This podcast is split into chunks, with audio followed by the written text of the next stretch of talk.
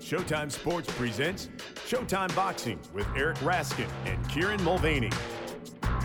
Hello and welcome to Showtime Boxing with Raskin and Mulvaney with my co-host Eric Raskin. I am Kieran Mulvaney and this is the fourth and final of our special podcasts looking at the Showtime Sports docu-series The Kings. And this week the episode opens with the explosion of the Space Shuttle Challenger, a disaster that marked the beginning of an end of an era of space travel as the end of the Four Kings era approaches in the form of the inevitable clash that's been built up since episode one, the super fight between Marvelous Marvin Hagler and Sugar Ray Leonard. And following his win over Thomas Hearns, we see Hagler finally getting the acclaim he always yearned for. But promoter Bob Arum reveals that following the Hearns win, Hagler wanted to retire, but Arum persuaded him to fight John the Beast Mugabe. And he showed enough mileage in that win, did Hagler, for Leonard to decide that the time was right to come back out of retirement and give Marvelous One what he'd wanted for years. And we all know what happened next. Leonard famously sticks and moves his way to a split decision win that still divides opinion thirty-four years later, and a disgusted Hagler retires to Italy, never to fight again. Uh, the others, however, continue to box. Hearns rebounds from the Hagler loss to add alphabet belts at light heavyweight and middleweight, while Detroit, reeling from an epidemic of crack cocaine and the Reagan administration's simplistic and racist anti-drug policies involving police raids and public entreaties to just say no, holds a Thomas Hearns Day parade.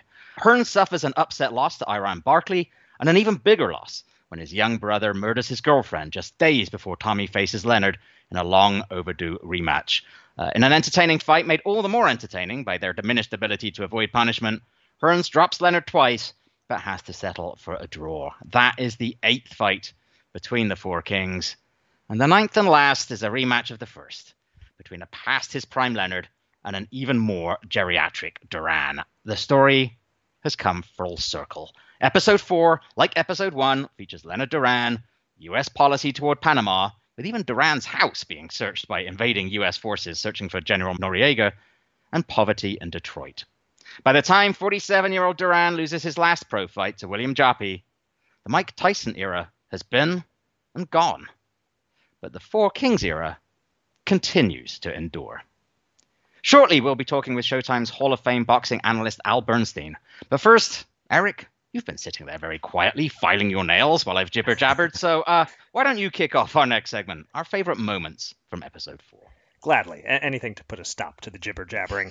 um, so one of the things that jumped out at me in this episode, and it's present in every episode, but it really struck me in this one, was a realization of just how often boxing was on the cover of Sports Illustrated in the eighties. It wasn't just after a super fight like Hagler Hearns or Leonard Hagler. Here we see that Hagler Mugabe landed on the cover. Uh, by the time I started working at The Ring in nineteen ninety-seven, S I was barely acknowledging boxing, giving it a page or two now and then, and mostly using that space to shit on the sport. Uh, the cover? Forget about it. Uh, I actually found an article online that tallied this up. Between nineteen eighty and nineteen ninety-seven, there were forty-five S I boxing covers in eighteen years, two and a half per year. Between nineteen ninety-eight and twenty ten, one. One wow. time before the Mayweather-Delahoya fight, they got the cover.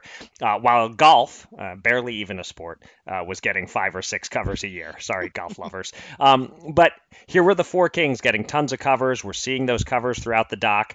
And it brings up the question for me, did boxing fall off, causing the mainstream sports media to pay less attention to it? Or did the mainstream media decide to cover boxing less and its popularity and or perceived popularity declined as a result? It's a chicken or the egg thing. Specifically here, did the Four Kings make boxing thrive in the eighties? Mm. Or was boxing thriving in the eighties and the Four Kings benefited from that? Mm. Uh, it's probably a bit of both, though I think more the former than the latter. But, you know, like if you put the Pacquiao-Marquez-Barrera-Morales rivalry in the eighties and the Four Kings in the two thousands, are they appreciated differently? I don't know. Just some food for thought. Uh, anyway, all those S I covers we see, like the political and economic events of the time, provide context about the era the Four Kings fought in. Yeah, and even that one latter Sports Illustrated cover was pretty negative, right? It was, is this the fight to save boxing? As right. I recall, was, yep. was what it said for Mayweather-Delahoya. So, yeah, no, I, I'm always very interested in this whole chicken and egg thing uh, when it comes to boxing. Uh, you know, like I, I do suspect strongly that there are two you know, principal reasons why boxing has remained or become a new, a somewhat significant sport in the U K, for example. And I think one is that the massive investment in the amateur program. Um, London twenty twelve was to British boxing what Los Angeles nineteen eighty-four was to sport and was right. to the sport in the U S, right? Yeah. And the other, I, or at least an other, is that the country still has several national newspapers with sports writers who specialize in boxing. Uh, guys like our pal Gareth A. Davis at the Telegraph, mm-hmm. Jeff Powell at the Mail, and, and so on. You know, and I think, you know, even twenty years ago, we had newspaper guys focusing on, on boxing, guys like, you know, Michael Katz, Ron Borges, George Willis, Tim Smith, Michael Hersley, and they were ringside regulars. And it's just a very different scene now. You know, I think one of the things when you talk about, you know, did the Four Kings help elevate boxing in the eighties or were they beneficiaries? I do think it's a bit of both. And much as the other three will hate to admit it, you raising the question is, would they have been that big without Ray Leonard? Right. Right. You needed him not only with his, the smile and the way he looked and the way he talked, but his Olympic success. And the fact that, as we talked about, I think all the way back with episode one, his amateur bouts, let alone the Olympics, were being televised on network T V. And it had that kind of exposure. And without that, if it had been, I don't know, Duran, uh, Hearns, Hagler and... I don't know, Joe Palooka. Would they? would they? Would it have been? Would they have even been that big? I don't know. Um, it it it is a really really interesting thing to think about. Yeah, even even if it had, the fourth fighter had been an outstanding fighter like Wilfred Benitez, instead right, you, you replace Leonard with Benitez, yeah. and yeah. it's yeah, you're it's probably we're probably not calling them the Four Kings. It's probably not considered a golden age, just a very good, uh, very good age of quality fights between some excellent fighters. Yeah, agree. Um. One of the things that I made a note of from this episode, it's not boxing related at all, but for me it was just absolutely one of the most jaw-dropping moments, was the brief clip of Ronald Reagan attempting to explain away the fact that he had lied about Iran-Contra. Uh, and he said, quote, "I told you this country did not trade arms for hostages. My heart and best intentions still tell me that's true. But the facts and evidence do not." What the actual hell is what? What kind of doublespeak is that? I mean, no wonder we're now in a place where facts just don't seem to matter, because who needs facts and evidence when you have heart and best intentions? Uh, and yet, you and yet his heart and best, and he knows he's lying, and he's, you know, though, you know. That millions of people just ate that up. Well, gosh, it turns out he lies, but in his heart he didn't. Ah, it's all right. I still like the guy. Let's give him a pass. Unbelievable to me. Yeah, no, that that was kind of stunning to watch. And obviously, I was alive then. I sort of remember the Iran-Contra thing as just like those words, Iran-Contra. I don't know if right. I really knew what it meant. So, and, and I certainly hadn't uh, done a deep dive uh, on it at all and didn't fully understand it. So this this was kind of shocking to see. Americans were not as tribal then. Uh, mm. I would think, you know, even many hardcore Republicans probably at the time were willing to acknowledge that Reagan screwed up and were willing to criticize their president, uh, but still, you know, not not to the point of changing the narrative that he was a great and popular president, which uh, watching this documentary, you, you wouldn't be so sure. Um, I think I understand the B S that Reagan was trying to spin there, kind of trying to convince everyone it was sort of an, I didn't know we did a bad thing. I trusted mm. people and they did the bad thing and I didn't understand what we were doing. I, I think mm. he was passing the buck in, in that way. Yeah. Uh, it was almost a hint of the old, I'm I'm not apologizing for what I said, but if you were offended, I apologize for yes. you feeling that way. One of those kind of deals. Um, big Reagan fans can't be loving the political aspects of the Kings. Um, but I think it's mostly been a fair portrayal. Maybe not all of it. Um, the talking head who scoffs at him being the family values president mm-hmm. when he had gotten divorced and remarried. I don't know. Getting divorced doesn't necessarily make you a bad family man. There, there are little stretches like that where uh, may, maybe there uh, it's not all entirely fair. Um, but anyway, it's interesting that this episode we saw both Hagler and Hearns with Reagan after yes. we had seen Leonard with him in previous episodes. Could you imagine Terrence Crawford, Errol Spence, and Keith Thurman each being invited to the White House? It kind of goes back to the previous topic that I introduced. Boxing was just a lot more mainstream in the eighties. Yep. Yep, indeed. All right, my next topic, I got a chuckle out of the way Matt Whitecross and his editors handled the third Leonard Duran fight. Um, and by the way, I know you're listening, Matt, number one fan of the Raskin and Mulvaney Kings mini pods. So, uh, Matt, what you did here was somewhat cruel. We hear Tom Hauser say Leonard Duran three was a terrible fight. Nobody should have to see it. And the picture fades to black. And for a second, you think, okay, they're not going to show any footage from the fight. But then they come right back and do show you clips of this horrendous fight. I got a kick out of it. It was a funny little feint. Um, but in the end, still far less attention was paid in the docuseries to this fight than to any of the other eight fights between the Kings. So it's all good. Yeah. Yeah, it's funny. Yeah. I, yeah. I don't have much to say about that uh, other than that. I'm glad that very little they did show made no attempt to disguise exactly what kind of a fight it was. Right. Um, I did like the suggestion. It wasn't necessarily with, with this fight in particular, but sort of in the aftermath of Leonard Hagler, that much as he felt, you know, he got the short end of the stick against Leonard, much as he was bitter about so much of the way the world of boxing treated him, by walking away and staying away, by not putting himself through per- further punishment, and most of all, by not degrading himself with this kind of embarrassing performance, in the end, Marvin Hagler kind of won. Mm-hmm.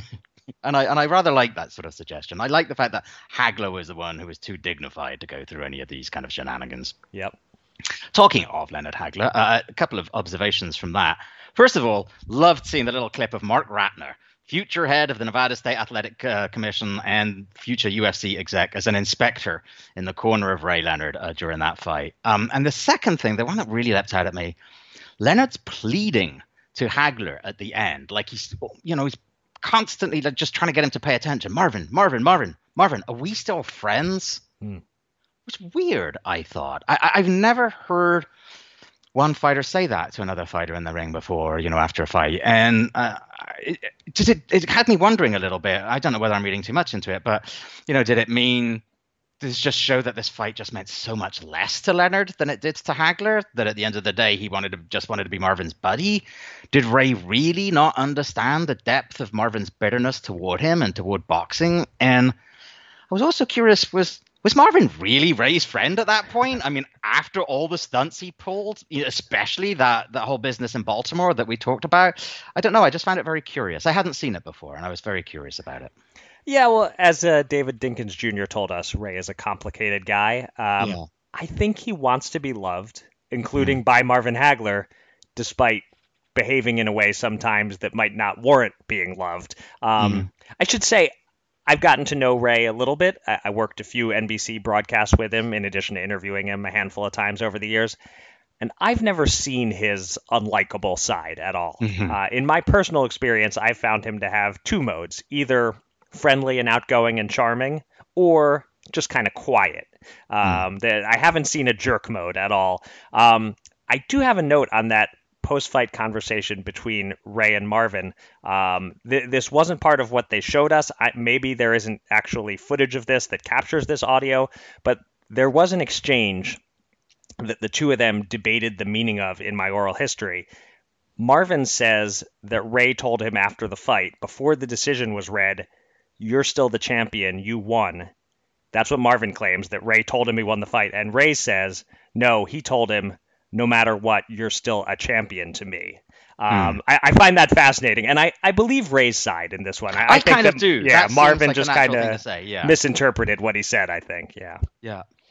Um, so for my final observation, it's a downer, but wow, seeing Muhammad Ali at Tommy Hearns' final fight in an episode that was largely about decline and decay and the sad struggle to hold on, that was a depressing reminder of boxing's toll on top of a depressing reminder of boxing's toll. The whole back half of the final episode had an air of sadness and yeah. things spinning out of control in a bad way. It's not quite the Goodfellas ending, but it, it had a hint of that, that, that lesson that the glory days don't last. And uh, a couple of quick additional Thomas Hearns notes. Um, it was interesting how the Barkley-Hearns fight plays as sad here in this context, whereas in other contexts, if Iran Barkley is the main character, it's a thrilling, right. inspiring underdog right. triumph. Um, and then I have to mention Tommy's masturbating monkey. Uh, Jackie Callan described him in the episode as jerking off all day long. Uh, the monkey, not Tommy, uh, to be clear. Um, it's a very distant number two to Duran's threesome in terms of sexual side plots, but still quite funny. Yes. Yes. Thomas Hearns' monkey was always spanking the monkey, which oh, was kind of yes. interesting. Little, very meta in a mas- masturbatory kind of way. Um, but yeah, you know, you're right. That that whole, it's interesting. The whole part of the, the show in many ways, and, and it is what boxing is all about, of course.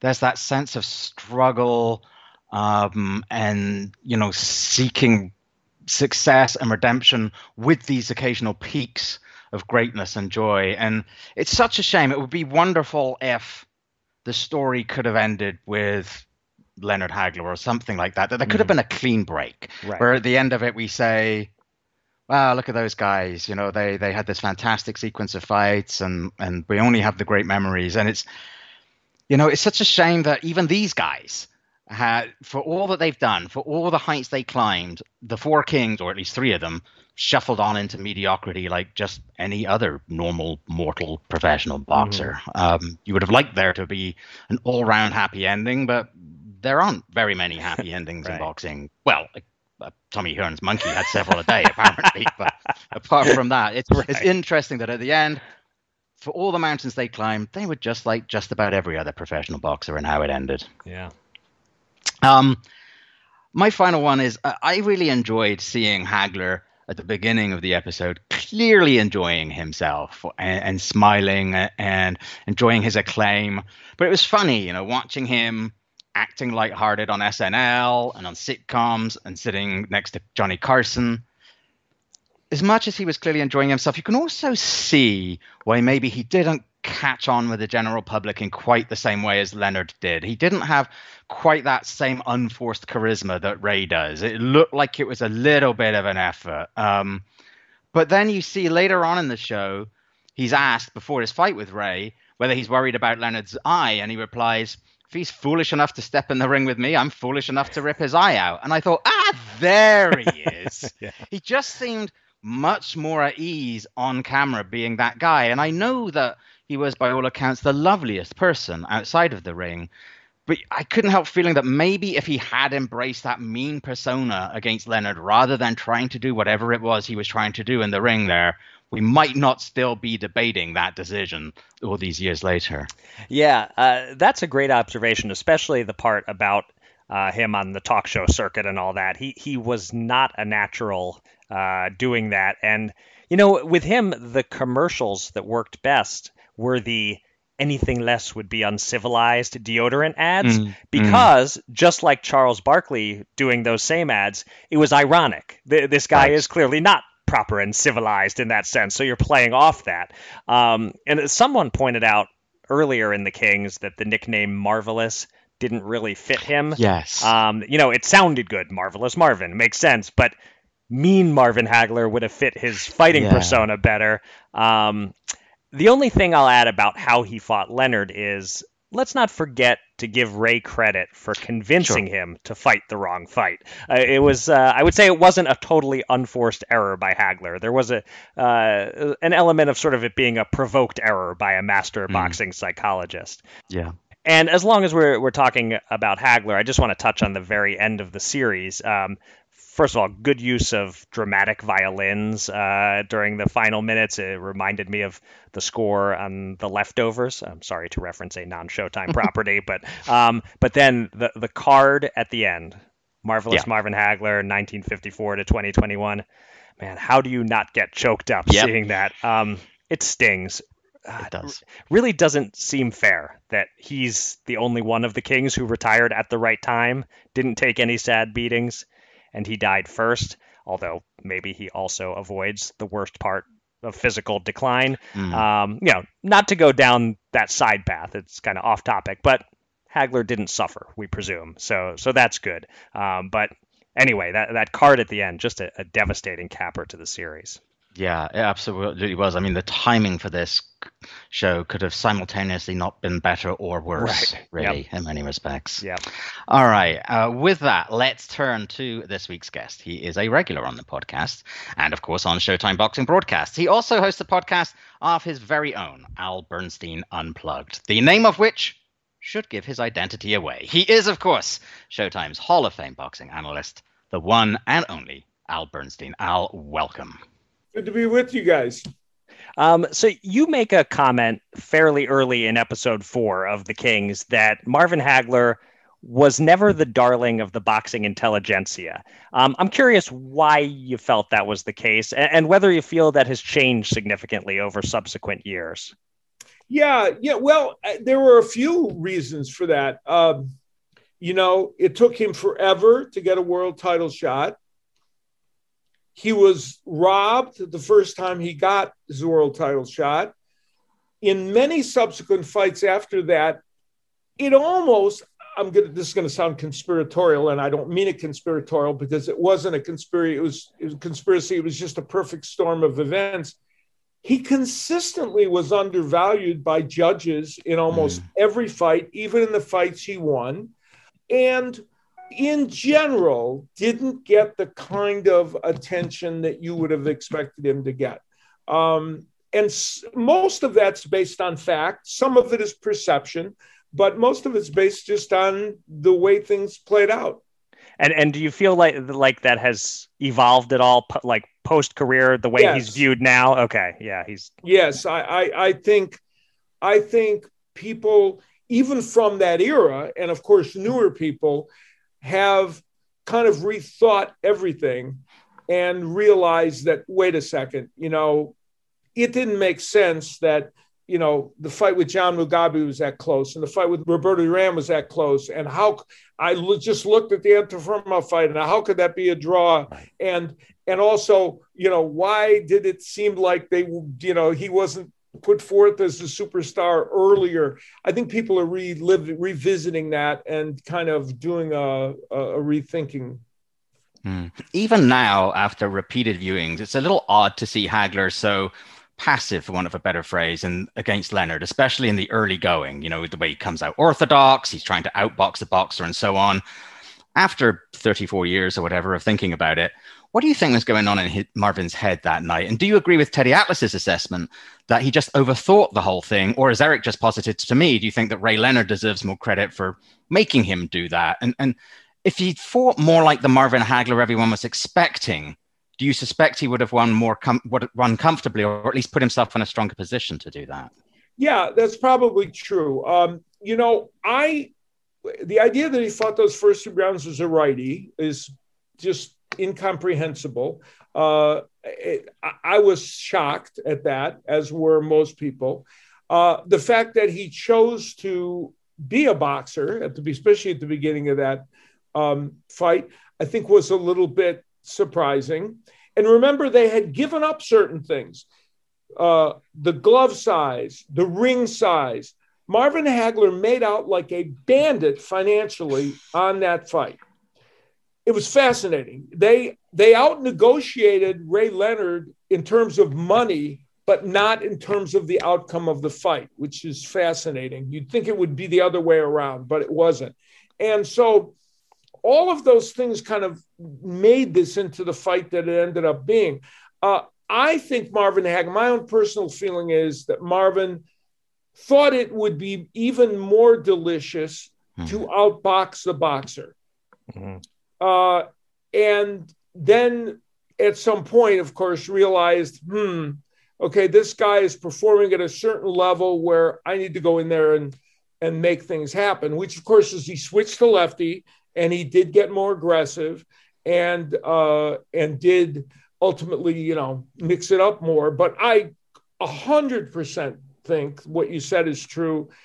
If he had come right out in round one with more of a purpose, he would have won the fight. Obviously, nothing was going to change Jojo Guerra's uh, scorecard. Right. But the other scorecard that was close would have been changed. Uh, mm. And he would have, he would have, as it was, I personally thought he eked out a decision over Leonard that, you know, but again, it was a close fight. that could have gone either way. Right. And that, that leads perfectly into what I wanted to ask you, because I, I know well, that that's what I'm here for today, for you guys. That's the yes. only reason I'm here. Yes, yeah. The the segues, transitions, we're we're barely needed. We could have right. just hit record and let you talk. That's but right. um, the, I, I wanted to talk about the way you scored the fight, because I, I I knew that you did favor Hagler in your scoring. Now, this is a fight that some people say every time I watch it, I scored a little different. Yeah, I, I could see that. Okay. Have you ever watched it and found yourself changing around to end up with a draw or anything like that? Or every time you've watched it, Hagler ekes it out? You know, when I watch it again, I, for the most part, I feel like Hagler won by, uh, uh, uh, you know, a, a very narrow margin. I could see a draw in this fight easily. And I guess there's a chance that, that, you know, that Leonard won it by, uh, a, you know, by one round or whatever. Um, I don't alter it that dramatically, but I could see it as a fight where people would look at it again and say, okay, well, you know, I'm seeing something different and I'm not, uh, here, here's my big argument in this fight. Mm-hmm. And it goes back to the CompuBox numbers, which I, I know are not used to score a fight. I, I, you know, I've been using them for many years. They're used for trends and everything. Hagler won the battle of the jabs. Now, if you're the boxer in this fight and you do not win the battle of the jabs, my, my contention is you might not have won the decision. And uh, Leonard was supposed to be the boxer, and he he didn't win the battle of jabs. Now, that's not conclusive, but I think it's one of the things I point to. It was a very close fight, you know, right. And Leonard performed above expectations. Nobody thought he was going to – I mean, I remember back then thinking that we were all concerned about Ray Leonard's uh, health in this yeah. fight. You know, he hadn't performed well, as the documentary points out. It was not as if he was coming into this fight with a ton of momentum or anything. So, you know, nobody expected him to do that well. Right. Um, and, and I recall you telling me a story when I interviewed you ten years ago for my oral history of this fight, that you saw Lou Filippo, the judge who scored for yes. Hagler, at the airport the next day. Do you, do you mind quickly retelling that story? Yeah, he, I bumped into him at the airport. And um, now, mind you, I was probably a little hazy, because back in those days, usually I rolled into the airport without any sleep from oh. the night before. It was, after all, the eighties, so sleep was very optional. And God knows what, you know, what else I might have ingested during the course of that evening. But nonetheless, right. I do remember this. Uh, I he was almost kind of sheepish, and he said, "What? Uh, what did you think? You know, like that?" Mm-hmm. And I said, "Look, I thought you were correct." He said, "Oh, thank you." He said, "I." He was very worried that somehow, you know, he, you know, they felt the responsibility of it. And uh, um, he, you know, he was very timid about his score, but he did believe in his score. Mm. I wonder if Jojo Guerra felt sheepish at all. Yes. I'm going to guess that he was not uh, self-aware enough to, uh, I don't know Jojo Guerra. That's, I shouldn't say that, but uh, yeah, he should have been a little sheepish about his score. Just should a smidge. Yeah. Yeah. Um, so Eric and I have both mentioned several times while, you know, talking about the show, how much watching the Kings makes us miss Hagler. And, and we just talked about the poignancy of seeing the in memoriam card at the very end of episode four. You hosted this memorial recently, and, and I'm wondering, do you have any thoughts or insights from that? Like, who was there? What was the crowd like? And, and were there any great memories that were shared? Yeah, you know, that was an event that was kind of, it was a very homespun event that they put together for Brockton. So there was a crowd there. It wasn't, and there were some, you know, Tommy Hearns surprised people by coming. Uh, Stephen A. Smith was there. Uh, they, somebody just called him and invited him, and God bless him. He came there. I know boxing fans have mixed emotions about Stephen A. Smith. So do I when he talks about boxing on the rare occasions. Uh, but But he, God bless him for coming, and he was very, uh, you know, uh, he was great there. And, uh, you know, so there were people on hand that were of import. Um, and it was a, it, it was done, I think, primarily for, uh, you know, there was no funeral. And I think for, it was done for Marvin Hagler's mom more than anything else. Mm. And, uh, and it was, a, a, you know, an emotional day. Uh, because we were all thinking about him. And it's, I find it, Marvin Hagler is one of those people, and we, I'm sure we all have them in our lives, both personal people and even people of uh, of public note who we think are indestructible. Mm. Marvin Hagler was one of those people. And I had always, you know, I'd seen him maybe a year and a half before. He was in perfect health. He looked great. So it's, I'm having, a, I still have a hard time wrapping my head around uh, the idea that Marvin Hagler's not with us anymore. Yeah. Yeah. Um, going back one episode, we're, we're mostly talking about episode yeah. four in this podcast, but I do want to backtrack to episode three, where you were one of the commentators on the big fight, Hagler-Hearns. You've called a lot of fights since. Where does that fight, and especially round one, stand in the pantheon of great fights you, you've called and witnessed from ringside? Well, it's certainly one of the one or two most special moments uh, for me because of, of a couple of things. One, the moment, you know, it was extraordinary, you know, and number two, what they achieved in such a small time. I mean, the fight was only two and a half rounds. So, right. uh, you know, when you think of it, it wasn't like it lasted forever, but especially in that first round, of course, it was so remarkable that that whole evening, we nobody could talk about anything else. Nobody could think about anything else. It was staggering. And um, and I remember I did something at that uh, fight. You know, I when they were coming in, that fight was intriguing because when I was there at that outdoor stadium at Caesar's Palace, which was so great, at first I thought, I'm not feeling the electricity as much as I thought I might. I mean, I was wildly excited. I mean, it wasn't, you know, a much anticipated fight. Uh, was a, you know, I was so excited to be there. I mean, I, you know, it was, I was five years into my broadcasting career and I had this amazing assignment working with Al Michaels and Kurt Gowdy. So, you know, it was daunting, but I remember feeling maybe it doesn't feel. And I remember saying to Bruce Trampler, I said, Bruce, does this crowd feel like it's on pins and needles as much as they should be? And he said, you know, in a way, no. Everything changed when they started the walkouts. Mm. And I took my headphones off when the walkout was happening, and I heard to really hear it. And it's funny, I said to myself, oh, my God, how lucky am I to be here? And the interesting thing is I now do that in almost every fight I announce. Mm. But during that period, I take my headphones off for just a minute or two, look around to get the sense of, of what it's like. On that night, it was absolutely magical. Mm-hmm. All right. We we won't tell uh, Mauro that you take the headphones off uh, to avoid hearing him for a few seconds, that, that you just need I just to break want a moment of escapism from him. That's mm. all. I, I just um, had coffee with Mauro, my, yeah. my good friend. Yes, we, we love Mauro. Yeah, he's one of the best. Um, we've been, as we've talked about the series, marveling at the archival footage that they've yeah. used, the quotes, the interviews that they found and put together. Obviously, you knew Hagler, you know the other three, you're intimately familiar with, with the general arc of the story, but I'm curious about whether, even for you, when you sat down and watched it, was there anything while watching the show that you thought, I didn't know that, or wow, that's, that's very, great. That's a terrific question. And, and there were clips I'd never heard. Uh, like you said, they found these clips, and it, and there were things that I don't remember experiencing, or didn't hear those clips, or didn't hear that they said that, or or or learned about that.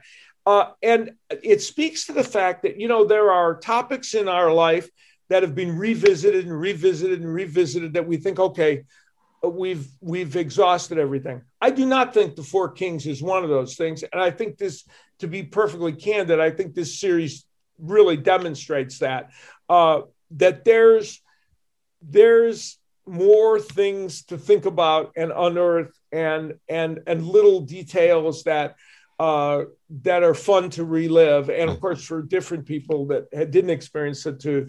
to find out about. But yes, there were many, there were things in this show that I was thinking, oh my God, I, you know, that's pretty amazing. Well, uh, uh, you know, that even some of the, and I, a lot of it, some of it actually has to do with even this last episode where the idea of what Ray Leonard was thinking about and how he was plotting uh, his, his, his conquest of, of, of Hagler. There were some things there that I was, you know, uh, not aware of. And, uh, you know, there's just, this is a rich vein of boxing history that we're still mining. Mm. One of the things that I especially enjoyed was Roberto's commentary.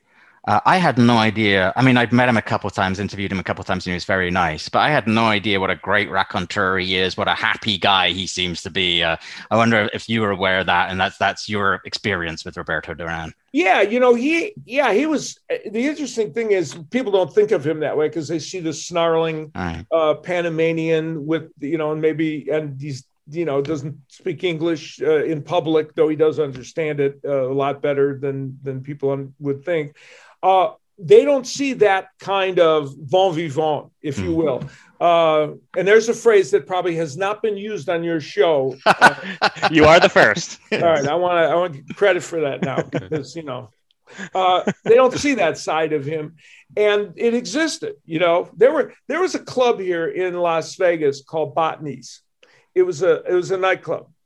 And, uh you know, back then there weren't clubs in the casinos like there is now, nightclubs. So this place was off the strip, and and everybody from the boxing world went there. And you could go there on a big weekend. Let's say Tommy Hearns was fighting against somebody else and there's something else going on. You went there and you might find Marvin Hagler in this part of the nightclub with his group of people, Ray Leonard over there, Roberto Duran over there. And uh, uh, or if two of them were fighting each other, they wouldn't be there, but mm. two of their other counterparts would be. And you would see this mingling, uh, intermingling of of all these people with uh, with, you know, and Roberto Duran was there with his crew, and uh, they were they were having a good time. You you never saw him though mid threesome as as discussed on the show. That that never happened at the club in front of you. I hope not in front of me. No, I did not. I can't say I experienced that. Nor was I part of that experience. Just to be clear, on the record. Just right. For the record, I will right. say that you know there are a lot of things I cannot deny about my activities in the eighties, but that is one I can deny. Okay. okay. Um. So. Uh. I'm curious for your take, Al, on the way in which, in the docuseries, the stories of the Four Kings were placed in a broader political and social context. Some people didn't like it. Uh, Kieran and I very much did like it, and, yeah. and maybe one's feelings depend on one's political leanings. I know we three are all of similar mind in that regard. Yeah. So, so how did you feel about it? Um, if I'm going to be totally honest, I didn't think that that specific thing added as much as other elements of the story did. I do know that it, I just, there, the, the, the, some parts of it I thought were kind of interesting, but I, I, I think of their stories as, while of course they're products of their, of the time, and things like, you know, uh, uh, there were social issues that helped forge them. There's no question about that. Um, I can't say that. I got to be honest. I can't say that enhanced it for me mm-hmm. uh, dramatically. I thought some of the things they, they threw in were interesting, but I, I, I'm and and the question you're asking is one that's being asked about this series. I think everybody enjoys the series, and I'm mm-hmm. not saying that just because we're here talking about it. It's on Showtime. Most everybody is is digging the series that sees it. That's the one thing that people either yay or nay on, and they're they're they're not sure which way to go. Right. Yeah. Um, so finally, you know, it feels as if one hesitates to say never, but it feels as if the Four Kings is a boxing era and rivalry that will never quite be equaled. And and I think the series does a great job of showing us part of the reasons for that. There were four compelling personalities. They could all really fight, and they fought each other. But as time goes on, what do you think about, do you think how, mu- how much of the love for these four is because of who they are and what they did? And how much do you think is a yearning for a different era in boxing, before there were four sanctioning belts, before networks and promoters got in the way and stopped big fights happening? Yeah, that's a really good point. Uh, uh, it's an intermingling of, uh, of those feelings. Uh, I, yeah, a, a couple of things about that. And it, the, number one, there was kind of a repeat of that on a slightly lesser scale when Marco Antonio Barrera, Eric Morales, Juan Manuel Marquez, and uh, uh, and Manny Pacquiao. I almost forgot Manny Pacquiao. Right. he, he did play a major role in that. Right. Uh, when they fought in the early two thousands amongst themselves, mm-hmm. uh, to me, that was a mini version of the Four yep. Kings. It just didn't have the cultural and giant, you know, and boxing was in a different place, too, yep. than it was. And that's part of it, too. Look, boxing, uh, we don't have people fighting each other as more now. People don't fight as often. It's hard to get these rivalries over a long, you know, have because of uh, affiliations, both both network and uh, promotional. So it is unlikely that we would see this kind of rivalry. And you, you have to have a, a perfect storm of four amazing fighters, you know, coming together. And, and by the way, some would say Wilfred Benitez deserved to right. be the fifth king. Mm-hmm. Uh, he played a role, in, a big role in this. But um, it's unlikely you're going to see that again. And I think you're right. Part of it is the yearning that people have for it. And they look back on it and say, wow, you know, this was this was extraordinary. And of course, boxing at that time commanded the attention of the world in a way it doesn't now. So it would be harder. A per, well, perfect example is even the the look at the trilogy we're living through with Tyson Fury and and Wilder. It's commanding a lot of attention, isn't it? And mm-hmm. it does command a lot of attention. It's just not going to be like it's not quite like the Four Kings. So it you can you can have those kind of rivalries that will uh, the world sporting world will pay attention to now.